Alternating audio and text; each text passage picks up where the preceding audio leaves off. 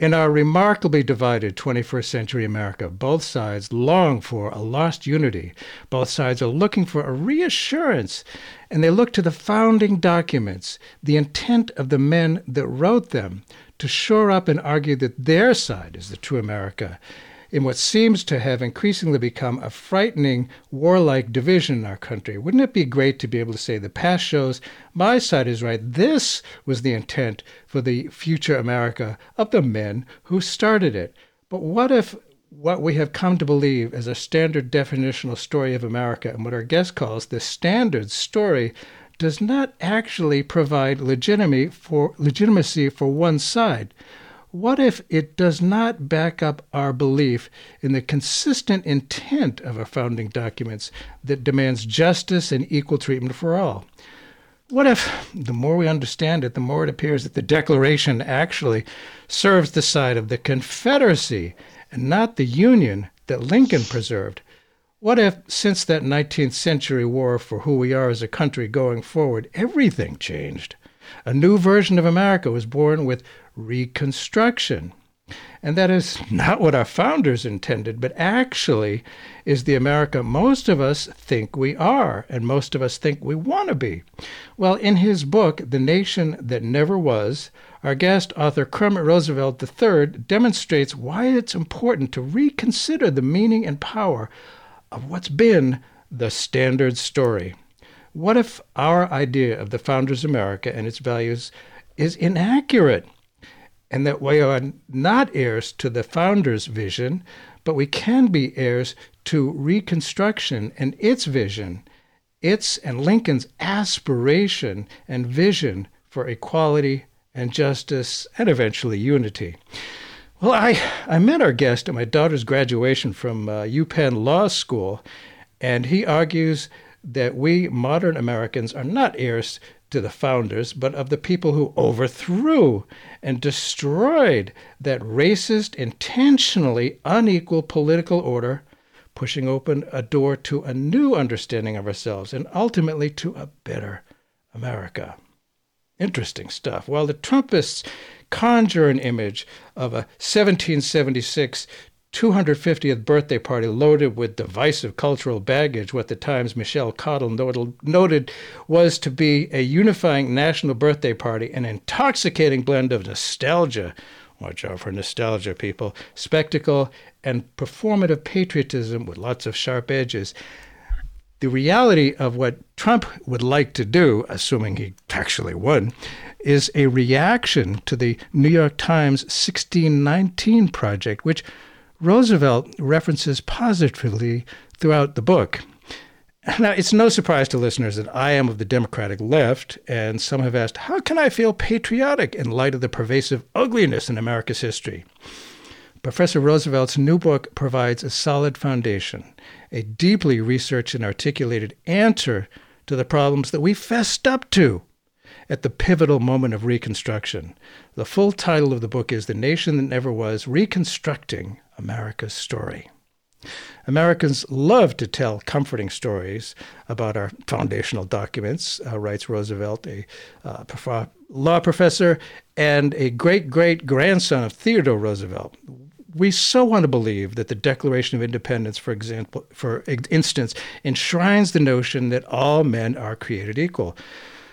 But our guest, Professor Roosevelt, demonstrates how that's not true. Kermit Roosevelt, thank you so much for being with us today on Keeping Democracy Alive. Thanks very much for having me. Happy to be here. Kermit Roosevelt's an award winning author whose latest book, Allegiance, has been called an instant classic. His previous novel, In the Shadow of the Law, was the Christian Science Monitor Best Book of the Year, the winner of the Philadelphia Athenaeum Literary Award, the New York Times Book Review Editor's Choice Selection, and a national campus bestseller. Roosevelt is professor of constitutional law at the University of Pennsylvania, where my daughter just graduated from. He has published in the Virginia, Michigan, and Columbia Law Reviews, among others, and his articles have been cited twice by the Supreme Court and numerous times by state and lower federal courts. Well, again, thanks so much for being with us today. So much to discuss and so much actual optimism that we can get by relearning and, and getting a better sense of who we really can be anyway, what the aspirations of Lincoln were.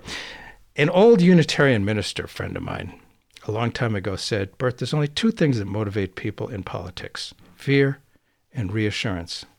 We may talk about fear, but Professor Roosevelt, what your book focuses on is reassurance. What you call the standard story is indeed about reassurance. What, what is the standard story and what's problematic about it? Tell us about the standard story and how it, maybe it's a fundamentally false story. Well, so the standard story should be familiar to everyone once I sort of tell you what it is, because it's what you hear in political rhetoric. It's sort of what you learn in high school civics. And the basic idea is American history starts in 1776 with the Declaration of Independence, the ideal that all men are created equal. And then we fight a war for that principle, which is the Revolutionary War. We make that principle into law with the Constitution that's written in 1787. And then progressively over American history, we more fully realize that ideal. So American history is a story of progress. It's a success story. It's a story of continuity. We're the same people that we've always been. And basically, our goal is to live up to the ideals of the founders and to finish the project that was started in 1776, and sort of the thing that we've been working on since then. Well, it, interesting. The it, it's not exactly uh, as most people believe it is, and as you say, the when a national story no longer works, it creates a kind of identity crisis, and uh, it does seem that Donald Trump really tapped into that by the simple phrase, and people are often led by simplistic uh, uh, answers uh, make America great again. I, I, wonder how this Make America Great Again, this MAGA, uh, kind of plays into the crisis. And, and as you asked, by venerating the founding, they could use the exalted past as a fulcrum for the degraded pres, uh, present. And uh, it seems like we're perhaps we're seeing that now. Your thoughts? Well, yeah. So this is something that you see on both sides. Um, you know, people are always saying we've fallen short of the ideals of the past. We must live up to those ideals. But they sort of differ about what those ideals are. Uh-huh. And the, the interesting thing about Make America Great Again is no one's very specific about when America was great and what made it great and really for whom it was great. Yes. But really, what's behind that, I think, is the idea that there was a time in American history, and you could look at the 1950s or the 1890s maybe or you know the 1780s where there was a pretty stable hierarchy and the people who were in power felt secure in their privilege. And then you know equality movements come along and make them feel insecure and they feel a sense of threat because when you're used to privilege equality feels like oppression. Um, and i think that's what on the trump side people are looking back towards.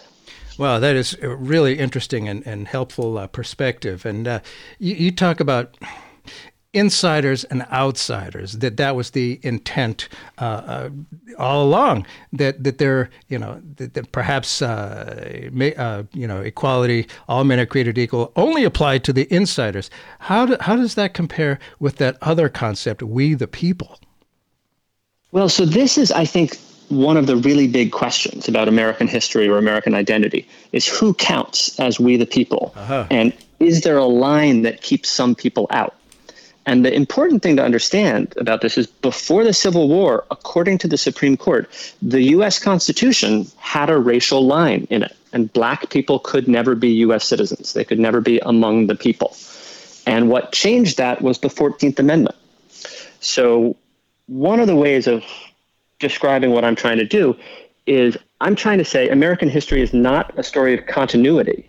We're not the same nation we were in 1776. There's a really big break with the Civil War. And one way of understanding that break is we go from an exclusive society where there's a racial line around the American people to an inclusive society where everyone who's born here is a citizen. And of course, that's the consequence of the Civil War and Reconstruction. And I, I, my guess is that most people who you know who pay attention and who vote don't really know that that was the case. That it was uh, there to protect the the uh, the stable hierarchy in place and keep it in place, and that that uh, is people misunderstand that and and it's actually playing itself out because uh, as you say uh, people who had been in a hierarchy if suddenly the outsiders uh, are, deemed as equal that's a threat to them. And they and they they fight against that. And that's really been playing itself out in the last uh, number of years it seems to me. And one of the things about the standard story is is that you say it encourages complacency and that that is deeply harmful and that we've needed to shake it up a number of times that the standard story is the biggest obstacle to equality and justice and our attachment to it is harmful. Please say more. Well yeah so what i mean by that is the standard story it's reassuring you know we were saying that right. before because it tells us our ideals have always been there and we've always been working towards them and we're always getting better and that does encourage a sort of complacency, I think, because it suggests that progress is inevitable. And all you have to do is wait. And the people who are out there protesting, you can tell them, you know, I agree with your goals, but you're a little too extreme. You're not being civil. You're being disruptive. And if you just wait, America will work itself pure because, of course, our ideals can exist alongside deeply racist exclusionary practices. Look, right there they were in 1776 when every state allowed slavery. So the fact that there's injustice isn't a problem for the American story. It's just mm. something that maybe will work itself out wow. over time. Um, and the lesson of history really is that doesn't happen. Progress comes through conflict, and you need conflict to disrupt a hierarchy. So this is why the standard story paralyzes people who honestly do share the goals of equality movements, but believe that America is sort of fundamentally based on equality. It's fundamentally good. And if you just leave things alone, they'll get better. But they don't. And so many people really, really dislike, and it seems to me even more so lately, uh, conflict and, and upset. They want things to be smooth and predictable. And you reminded me when I was in elementary school, somehow I got to believe that, that progress was a straight line, that it just it just happened. it just happened. And but but that's interesting, and it's important to note I, think that, that you say that uh, it, it, does come through conflict, and that the, the, the dissenters, you talk about the dissenters uh, contributing uh, quite a bit to, uh, to who we are. Talk about who some of those uh, dissenters have been and, and how, you know, what motivates them and, and, and what keeps, uh, offers a promise to us for the future that we want to, at least some of us want to see. Well, so the role of dissenters from the standard story in American history is really interesting, I think, because before the Civil War, you've got a bunch of different people who are challenging the idea that the Declaration of Independence and the Constitution are somehow aspirationally dedicated towards equality for all. And some of those people are the pro slavery Southerners, like mm-hmm. John C. Calhoun.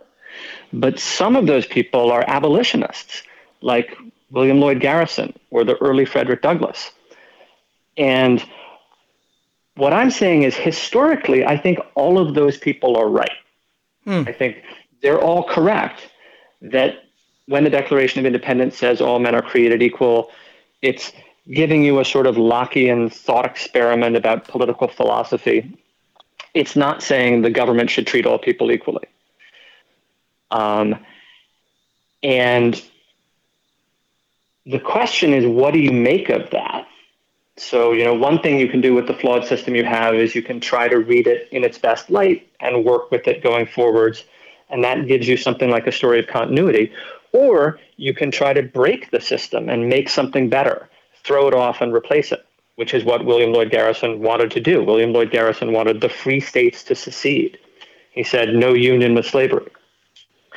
And what happened was we actually did have a rupture and a break of the existing system, and that was the Civil War yeah. and Reconstruction. And we built a new system in its place that is obviously explicitly dedicated to inclusion, that's birthright citizenship, and equality, that's the Equal Protection Clause in the 15th Amendment.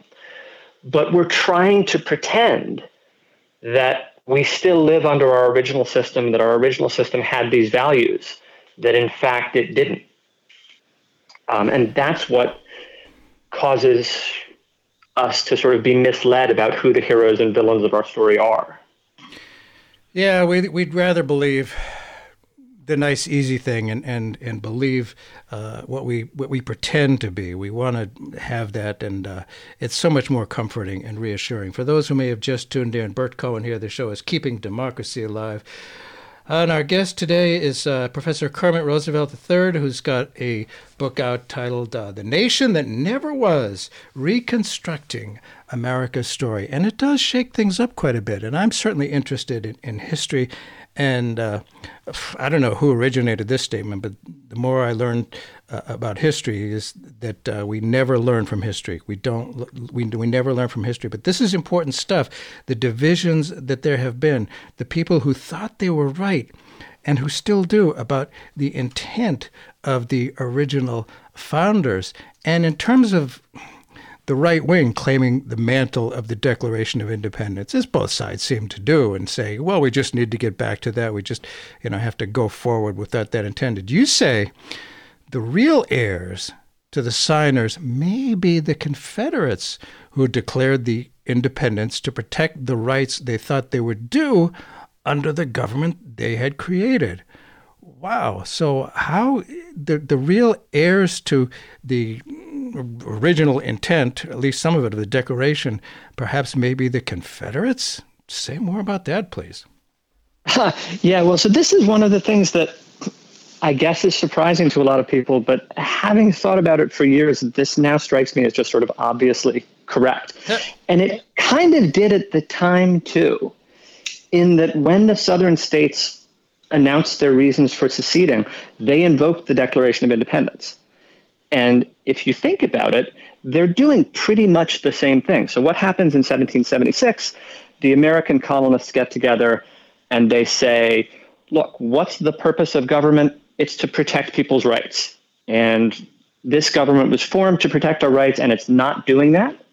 And so we have a right to make a new government. And we're going to decide we are one people, right? We're the Americans.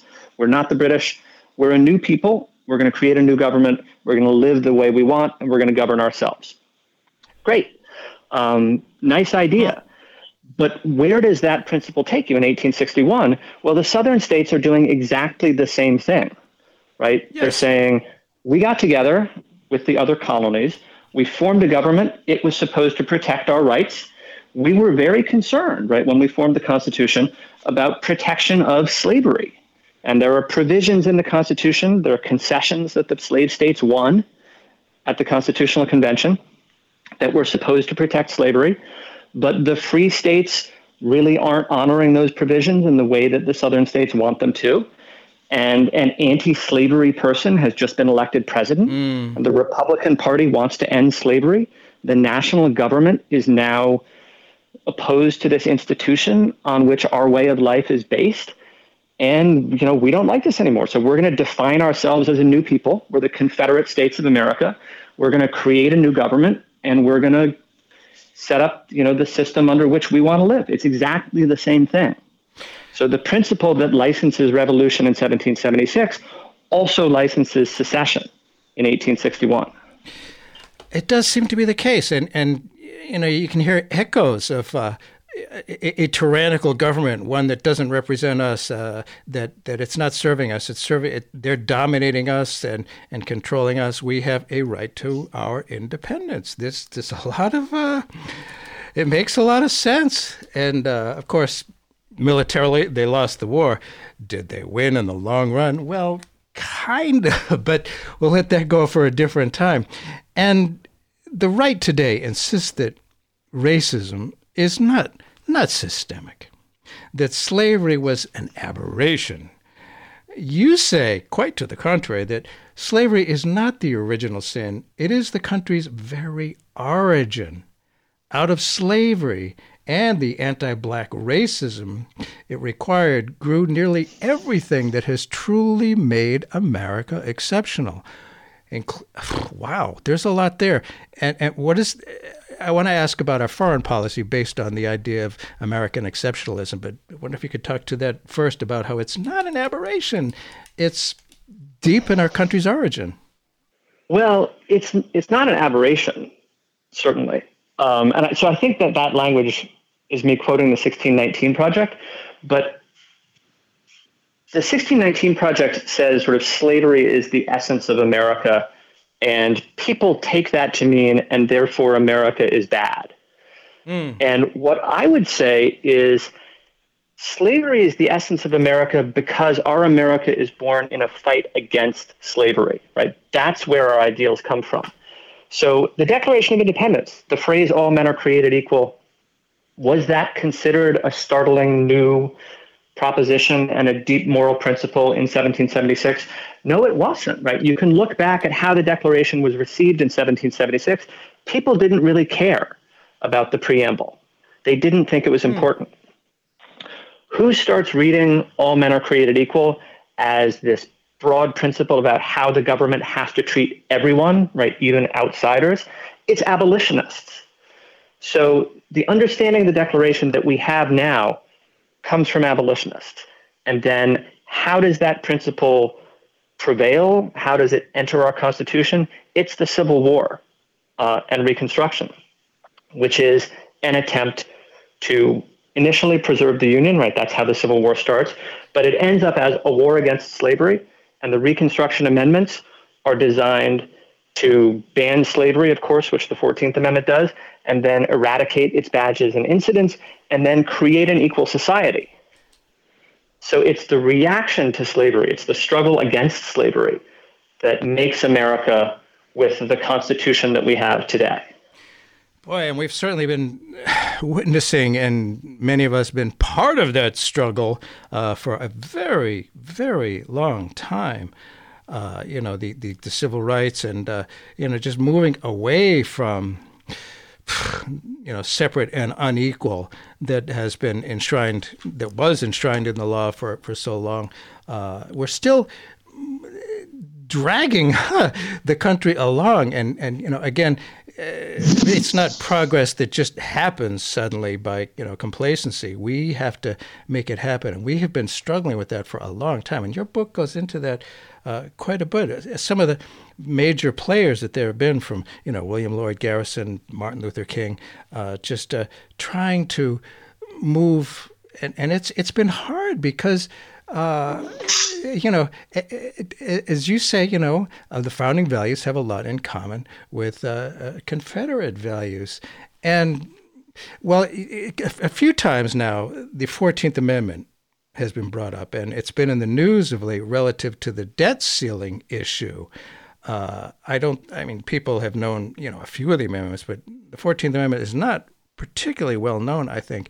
You, you focus in your book about on that amendment quite a bit. You call it the 14th Amendment, a new birth of freedom.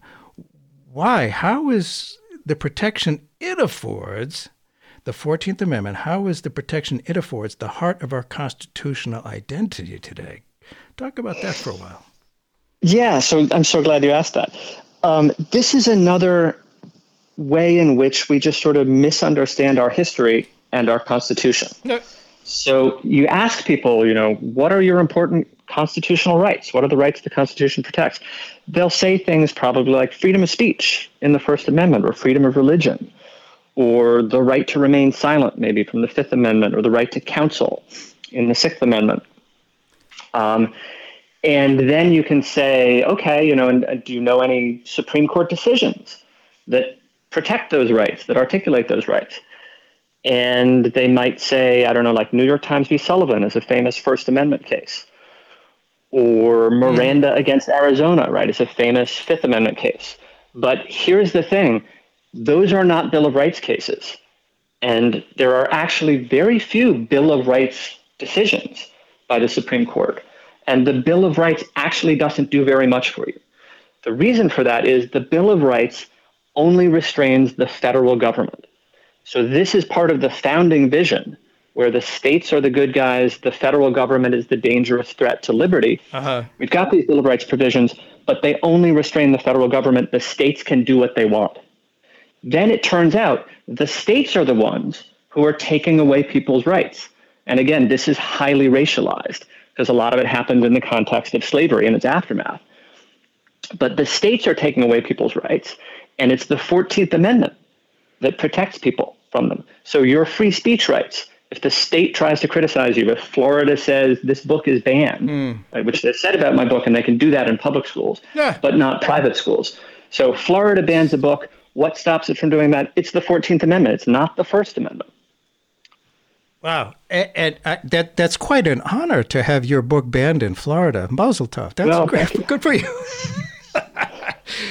oh my goodness, I'm I'm jealous. It's like uh, Nixon's enemies list. It was quite an honor to make Nixon's enemies list uh, way back then, but uh, uh, it, and the idea of the rights of man. You know, we you talk about the First Amendment and how you know people don't think that you're right. The First Amendment protects our freedoms, freedom of the press, freedom of speech, from the federal government, but it doesn't protect it from, from other governments.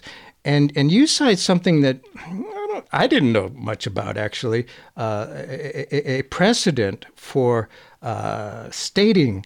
Uh, the, the, the, the rights we have. In 1789, you point out that France adopted the Declaration of the Rights of Man. I hadn't really heard of that. I'm, I'm embarrassed to say, but you say that document is everything. The Declaration of Independence, the American Declaration of Independence, is not. And that the Declaration has actually been a powerful force against both liberty and equality. Boy, that'll surprise a lot of people. And that segregation and denying blacks the right to vote are perfectly consistent with the Declaration of Independence. Whoa, tell us about that, please. Well, so again, we really misunderstand the Declaration of Independence, I think. And I'm talking about the Declaration as it was understood in 1776, because it uh-huh. does mean something different now. We've sort of reinterpreted it. Uh-huh. But the thing to understand is it's a declaration of independence. It's not a declaration of rights. It's not about rights that people have in society. It's not about how the government must treat them. It's about the circumstances under which it's okay for people to reject government authority. That's what the colonists are doing. Uh-huh. So if you want to write something about how people should be treated once a society is set up, then you would write a Declaration of Rights, which the colonies had, lots of colonies had those. Um, and France did. And France says people are created equal and remain equal. So when the Declaration says all men are created equal, it's talking about this hypothetical state of nature. And it's doing that to figure out what the responsibilities of government are. Uh, but it doesn't say anything about whether, you know, in the United States of America, this new nation that's being created, it doesn't say anything about who will have rights or what those rights will be. If you're going to do that, you need something like the Constitution, which does go on to do this, but as I said, it only gives people rights against the federal governments. Or you need, you know, the state constitutions, uh-huh. and the uh-huh. states had their own constitutions, but they tended to limit the set of rights holders. So they would talk about free people entering into a social contract and having certain rights. Mm. Uh, all of which is to say, the Declaration of Independence is really about independence on a national level. It's not about the rights that Americans have against the American government. Yeah, people, I think, largely, uh, you know, don't know that. We, we project onto the Declaration of Independence what we want to project, but as you say, it's a Declaration of Independence. It's a secession from uh, the uh, mother country of uh, England, and uh, you say losing the Declaration may be the best way to find ourselves. Well, that's sort of, uh, you know, uh, provocative a little bit there. What do you mean? Well, so basically, my big project, my big goal is to reorient our origin story around the Civil War and Reconstruction rather than the Revolution and the founding. Um, and sometimes I say, you know, we have to give up on the founding. Sometimes I say, well, it's a matter of emphasis. You know, we understand the founding was important. We should look at Reconstruction too. But I do think we would be better off if instead of the Declaration of Independence, which, you know, if you read all the way through the complaints against King George, it talks about merciless savages. That's how it refers to Native Americans. It talks about King George inciting domestic rebellions, which is about slavery. It's about encouraging slaves to rebel. Mm. So the Declaration is not that great. Um, is there something that could replace it? Yeah, the Gettysburg Address. The Gettysburg Address is shorter. It's about democracy. It's about equality. It's about freedom for everyone. Um, it's better. And then, you know, you can do the same thing with the Revolution and the Civil War. The Revolution is a war for independence fought by states in every one of which slavery is legal mm-hmm. against a nation, Britain, in which slavery is not legal, right? There's no slavery in England at the time of the Revolution. Um, what happens during the war? Well, one side starts freeing people that the other side has enslaved, and the enslavers complain very bitterly about it. But it's the British freeing enslaved people, freeing them from the Americans. Um, fast forward to the Civil War, it's exactly the opposite.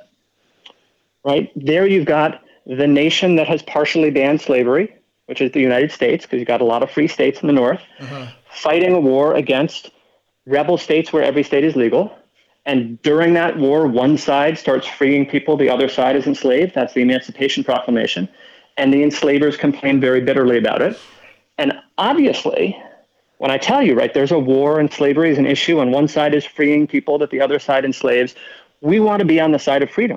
Mm. We don't want to say we support the people who were enslaving others.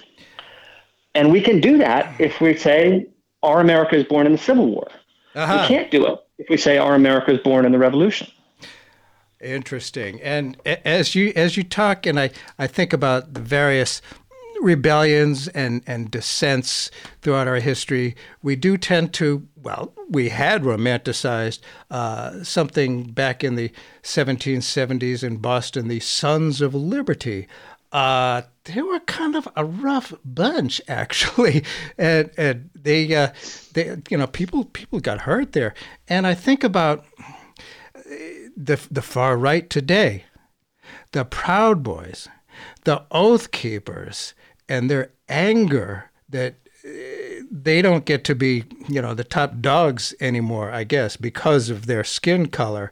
Uh, what, what about what about that? And I, I just, uh, you know, as as you say, the the revolutionaries, the American revolutionaries, uh, the people who fought for independence anyway, were focused on supposed injustices inflicted on them and of course, they were rather blind to the injustices they inflicted on others, like the people of January 6th, 2021, I think. Uh, it, I, it, what's your, is it logical to connect some of that with uh, January 6, 2021, with the idea of, uh, you know, we have this repressive government. We have to uh, t- take our, our, our rights back uh, and and fight against this uh, dominating tyrannical government.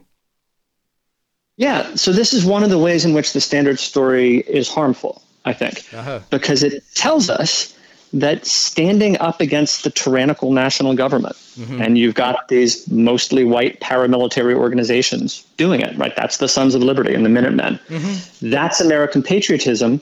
So, like, you decide if the government is infringing on your rights. Yeah and you decide if that's sufficiently serious to justify rebellion.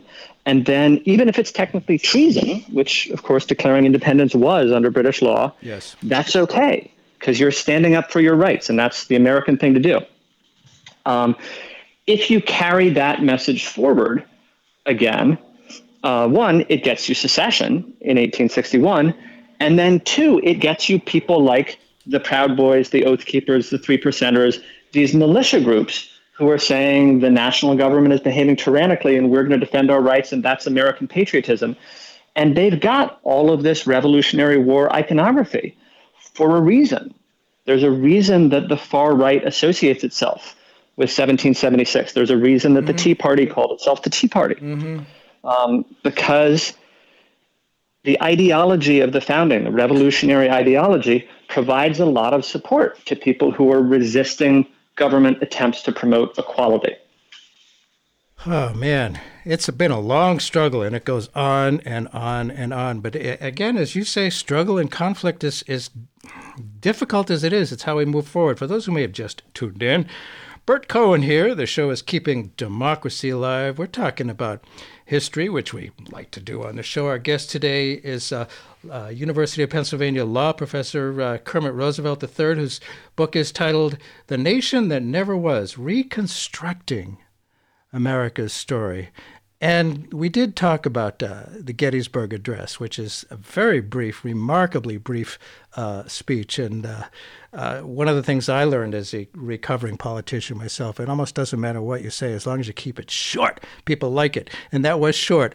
Uh, so people uh, may want to believe the Gettysburg Address was the fulfillment of the founding ideals. You say it was actually kind of their repudiation of the founding ideals. Whoa, talk about that if you would, please. Well, so there's two points there. One is one that I mentioned already, which is in the Civil War, yeah. the Southern states are declaring their independence. And Lincoln is rejecting that. Right? Lincoln is saying, you cannot be independent, you cannot leave, you cannot create a new government without your consent right? And the Declaration says governments get their authority from the consent of the governed. Lincoln is saying, without your consent, I will force you to stay in the Union, and then I will remake your society mm. against your will, which is what Reconstruction does. This mm. is the new birth of freedom that the Gettysburg Address is promising. Southern societies are going to change without the consent of the people who form those societies. So and they've never really. I, I, I wonder if they. Sorry to interrupt, but I think I wonder if they've ever really accepted that.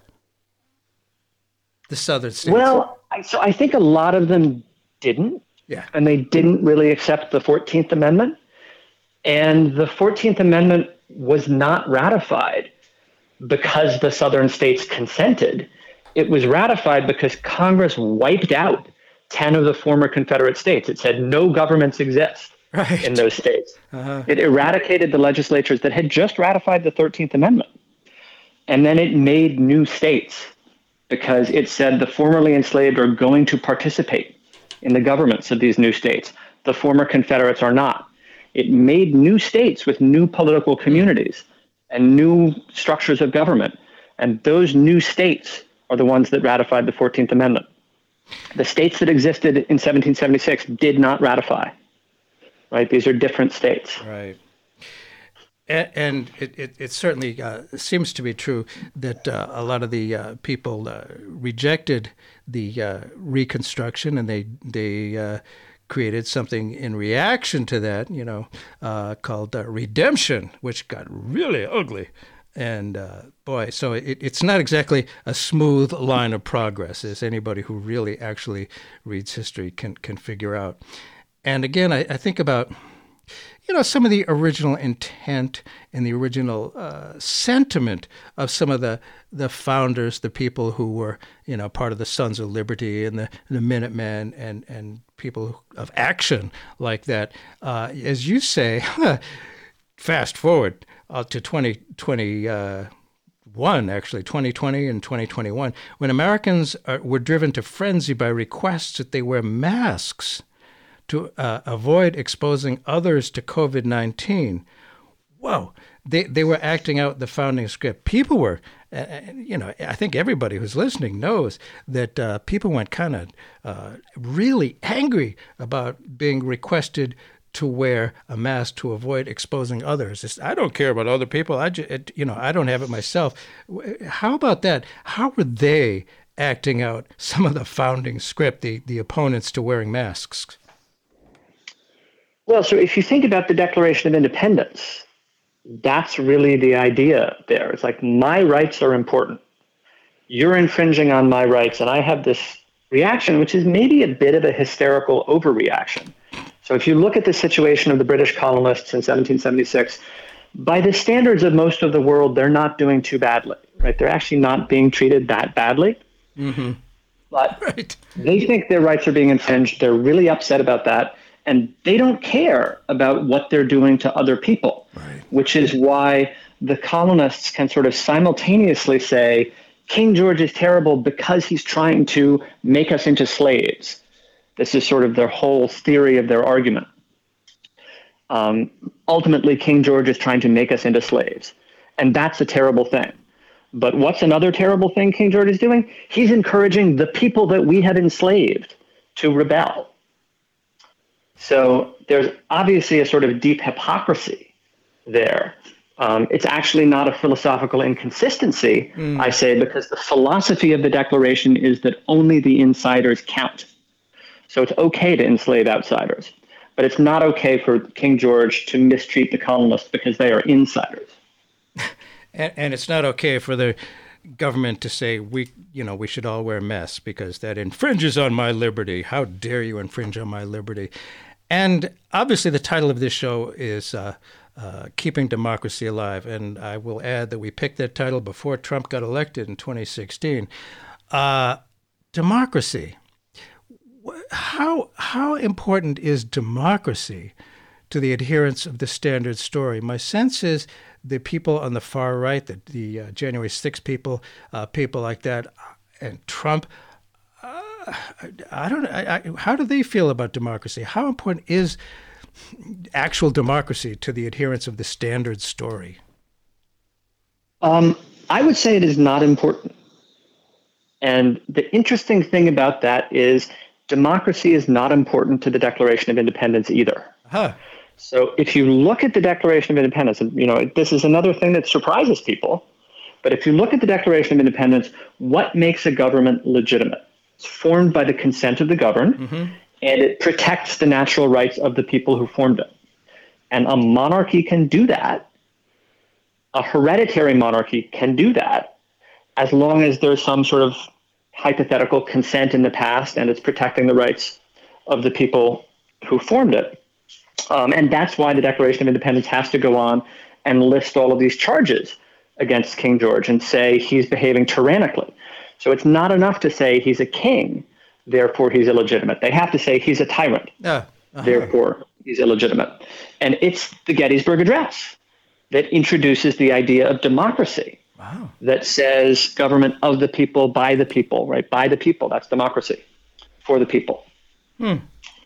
I don't think many people really thought about the Gettysburg Address introducing uh, democracy. That that is uh, fascinating, and more as we discuss this more and more, there's I think it's it's pretty clear that justice, equality, democracy, they have not been the highest priorities. Unity is more of a tradition. Unity for the insiders and of course, black people are outsiders, and outsiders are dangerous.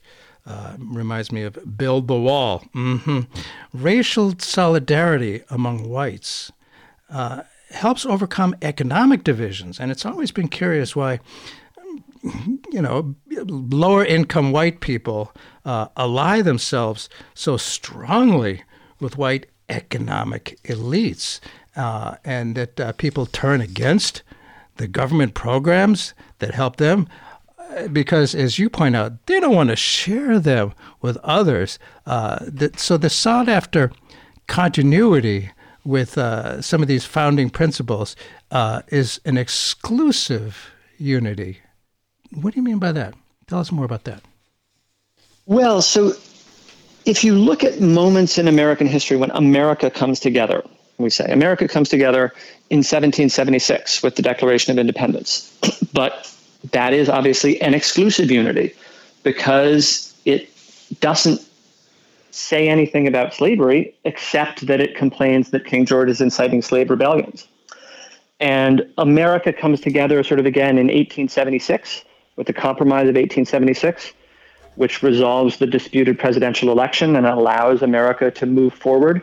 Yes. Um, but it does that by giving up on Reconstruction by allowing the Southern Democrats to take power again.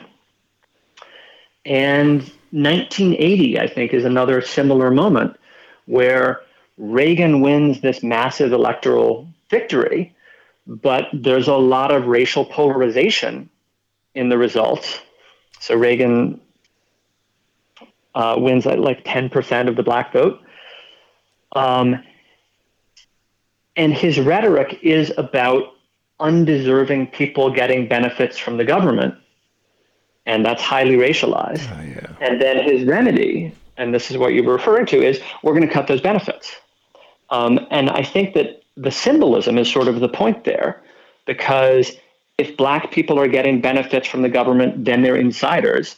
And if they're getting the same benefits that white people get, then they're equals. Mm-hmm. And so the hierarchy, the racial hierarchy, depends on resisting that message. Uh, so perhaps poor whites can feel like, well, actually, they're not so down. They're part of the racial hierarchy. After all, it's it's once again reassurance that they're part of the hierarchy.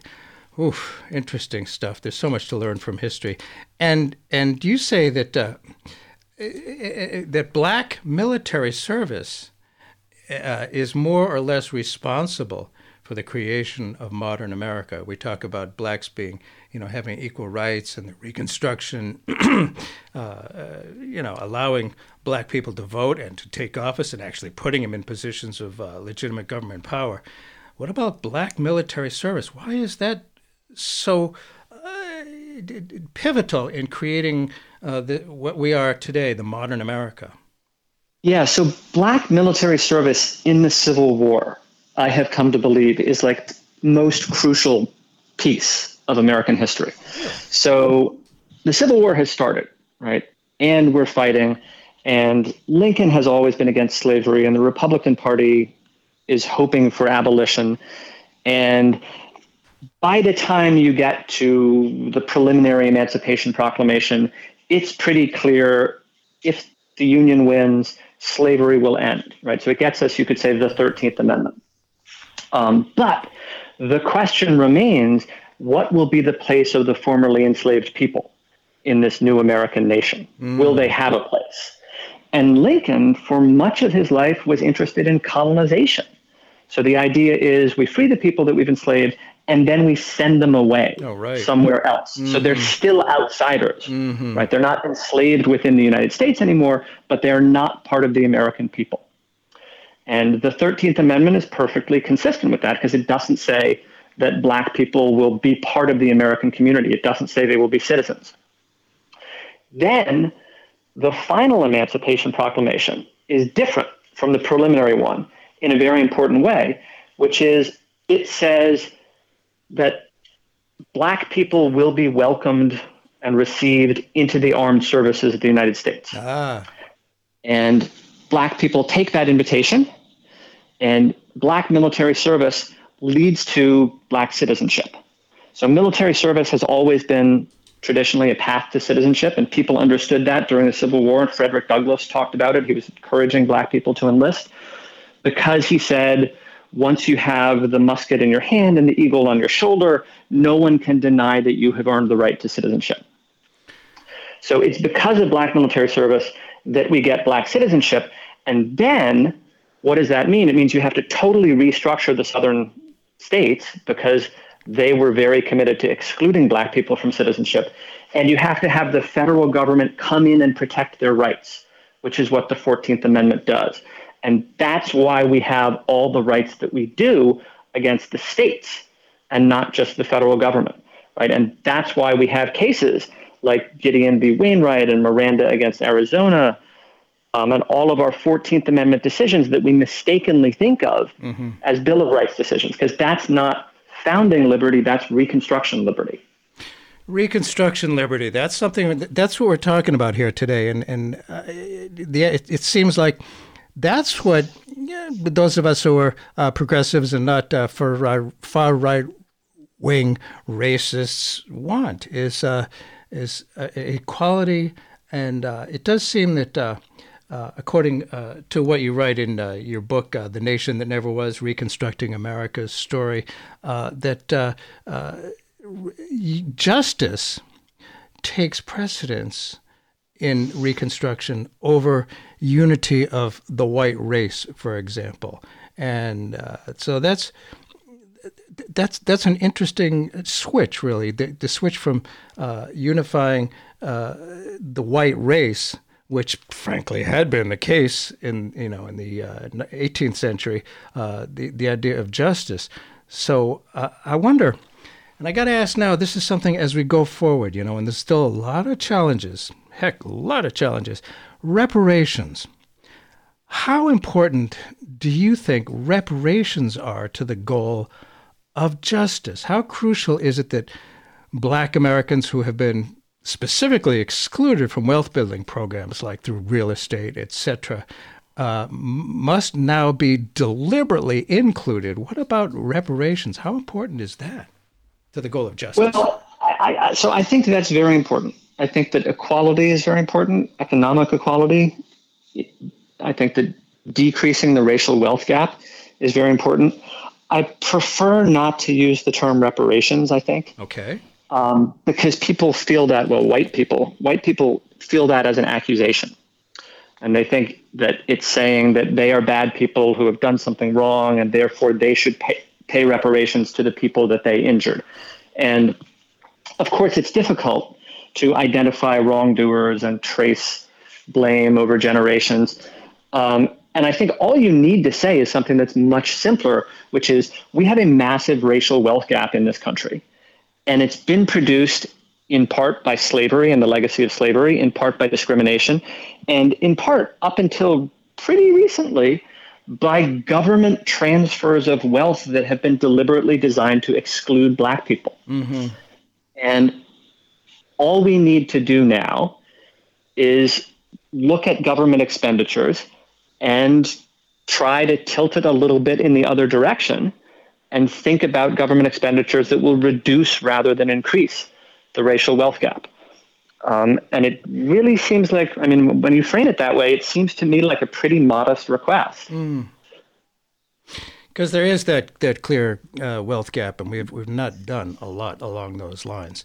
Uh, and, and uh, interesting quote from Langston Hughes that uh, we need, as you say, we need a better national story than the standard story.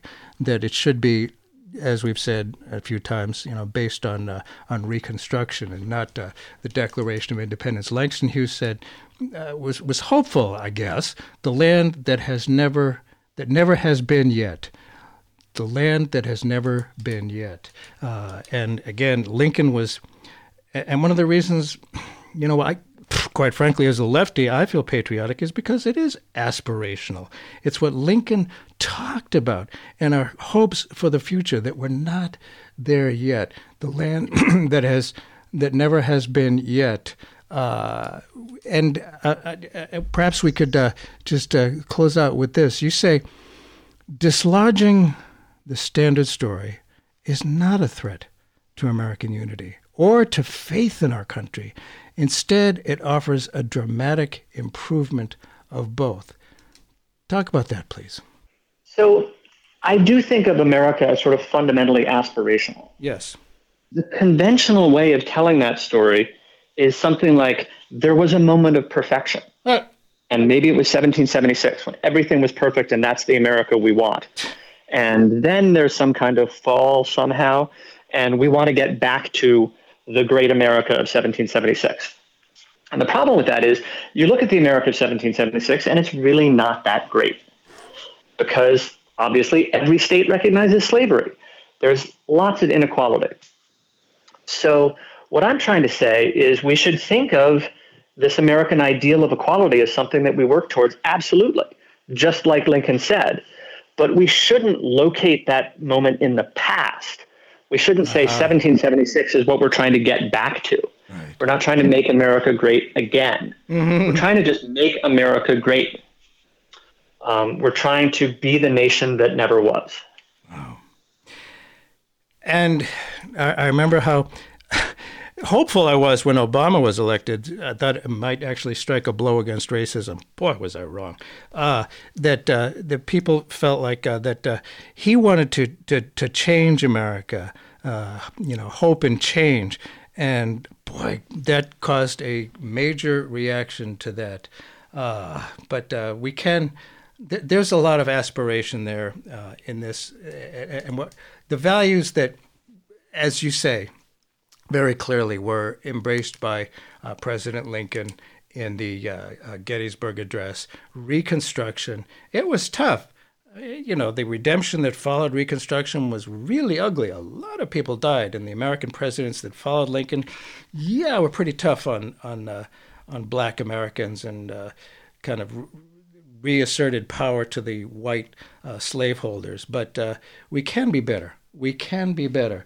The book is called The Nation That Never Was Reconstructing America's Story. Our, our guest has been uh, uh, Kermit Roosevelt, professor of law at University of Pennsylvania Law School, and I, I really appreciate that. And uh, there is uh, there's reason to still be patriotic. I, I, I think that uh, you know when when people on the right say when we teach actual history that it's because we hate America. That is so not true. No, it's not. It's because we love America. It's because we want America to be better. Yes. Thank you so much for being with us today on Keeping Democracy Alive. And boy, we have a lot of work to do. Thanks so much. Thank you.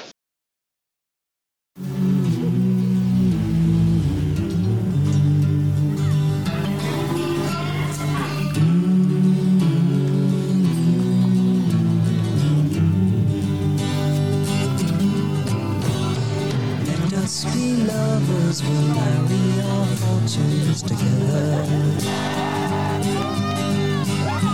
I've got some real estate here in my bag. Counting the cars on the New Jersey Turnpike, they've all come to look for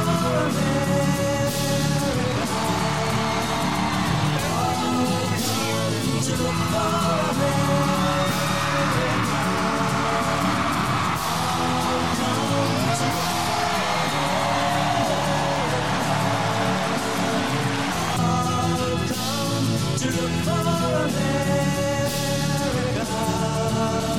If you enjoyed that discussion, don't miss a single show.